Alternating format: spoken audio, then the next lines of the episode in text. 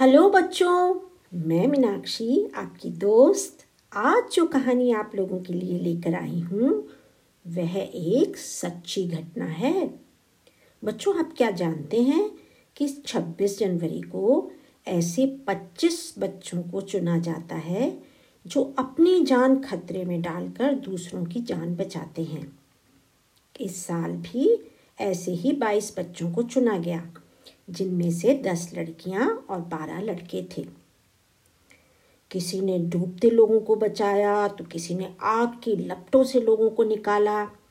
किसी बच्चे ने जंगली जानवर से लड़ाई लड़ी तो कहीं किसी बच्चे ने चोर डाकुओं का सामना किया। इन्हीं बच्चों में से जिस बच्चे की आज मैं कहानी सुनाने जा रही हूँ, उसका नाम आदित्य है। और वह केरल में कोजिकोट के एक गाँव में रहता है। ये बात लास्ट ईयर की है। एक दिन उसकी नानी को नेपाल घूमने जाने का इनविटेशन मिला। आदित्य की ग्रैंडमदर कैलिकट यूनिवर्सिटी में जॉब करती थी और अब वो रिटायर हो गई थी। कॉलेज की तरफ़ से सभी रिटायर्ड लोगों को नेपाल घूमने जाने का इनविटेशन था। अब क्योंकि ये सब लोग तो सीनियर सिटीजन थे, इसलिए अकेले कैसे जाते? अकेले जाना तो बड़ा मुश्किल था। इसलिए उन लोगों ने सोचा कि घर के और मेंबर्स भी साथ चलते हैं। वे भी नेपाल घूम आएँगे।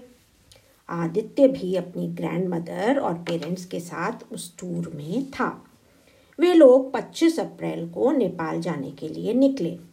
नेपाल में उन्होंने वहाँ की जितनी फ़ेमस जगह थी, सब घूमी।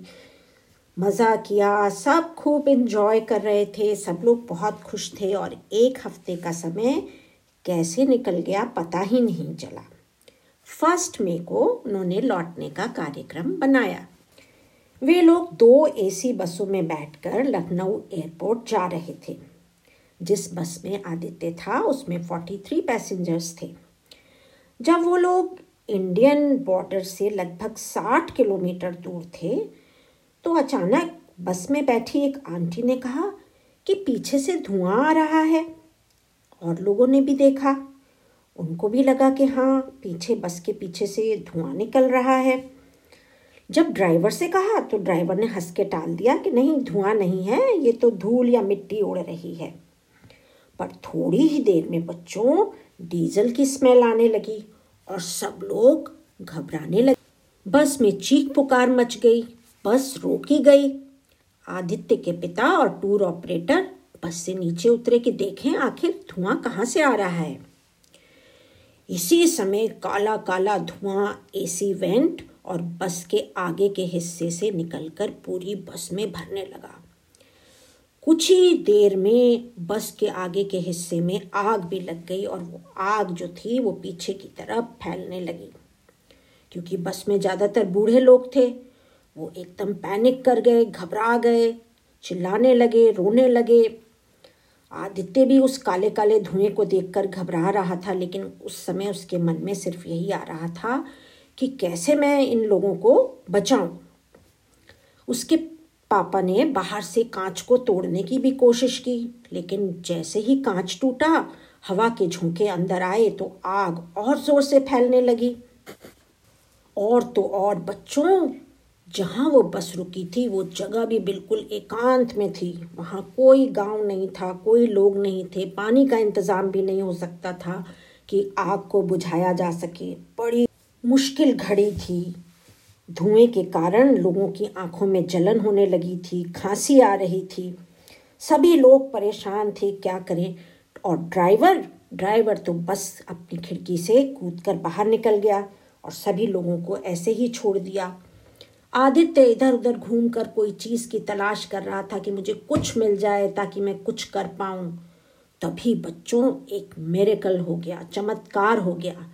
ढूंढते ढूंढते उसके हाथ में एक हैमर आ गया, हथौड़ा मिल गया। वो जल्दी से पीछे दौड़ा और पीछे की जो बड़ी सी विंडो थी, उसके कांच को उसने तोड़ डाला। जो बचा कुचा कांच था, उसे भी अपने हाथ से निकाला और सारे लोगों को पीछे से उसने बाहर कूदने दिया। जो लोग कूदने से डर रहे थे बच्चों, उनको भी उसने ज़बरदस्ती धक्का देकर बाहर निकाल दिया। सभी पैसेंजर्स सेफली बाहर निकले। तब आदित्य बाहर निकला। इस तरह से उसने सबकी सहायता की।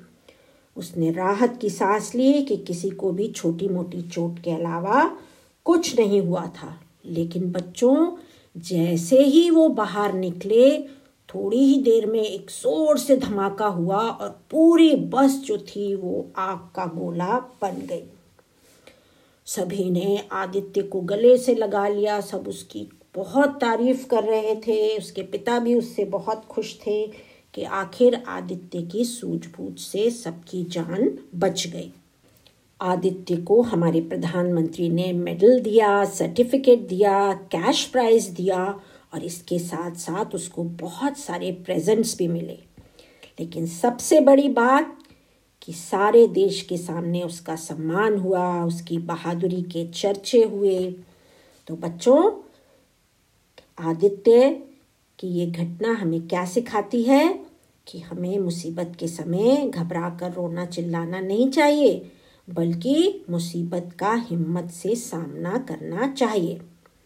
तो बच्चों, है ना ये एक प्रेरणादायी इंस्पिरेशनल कहानी?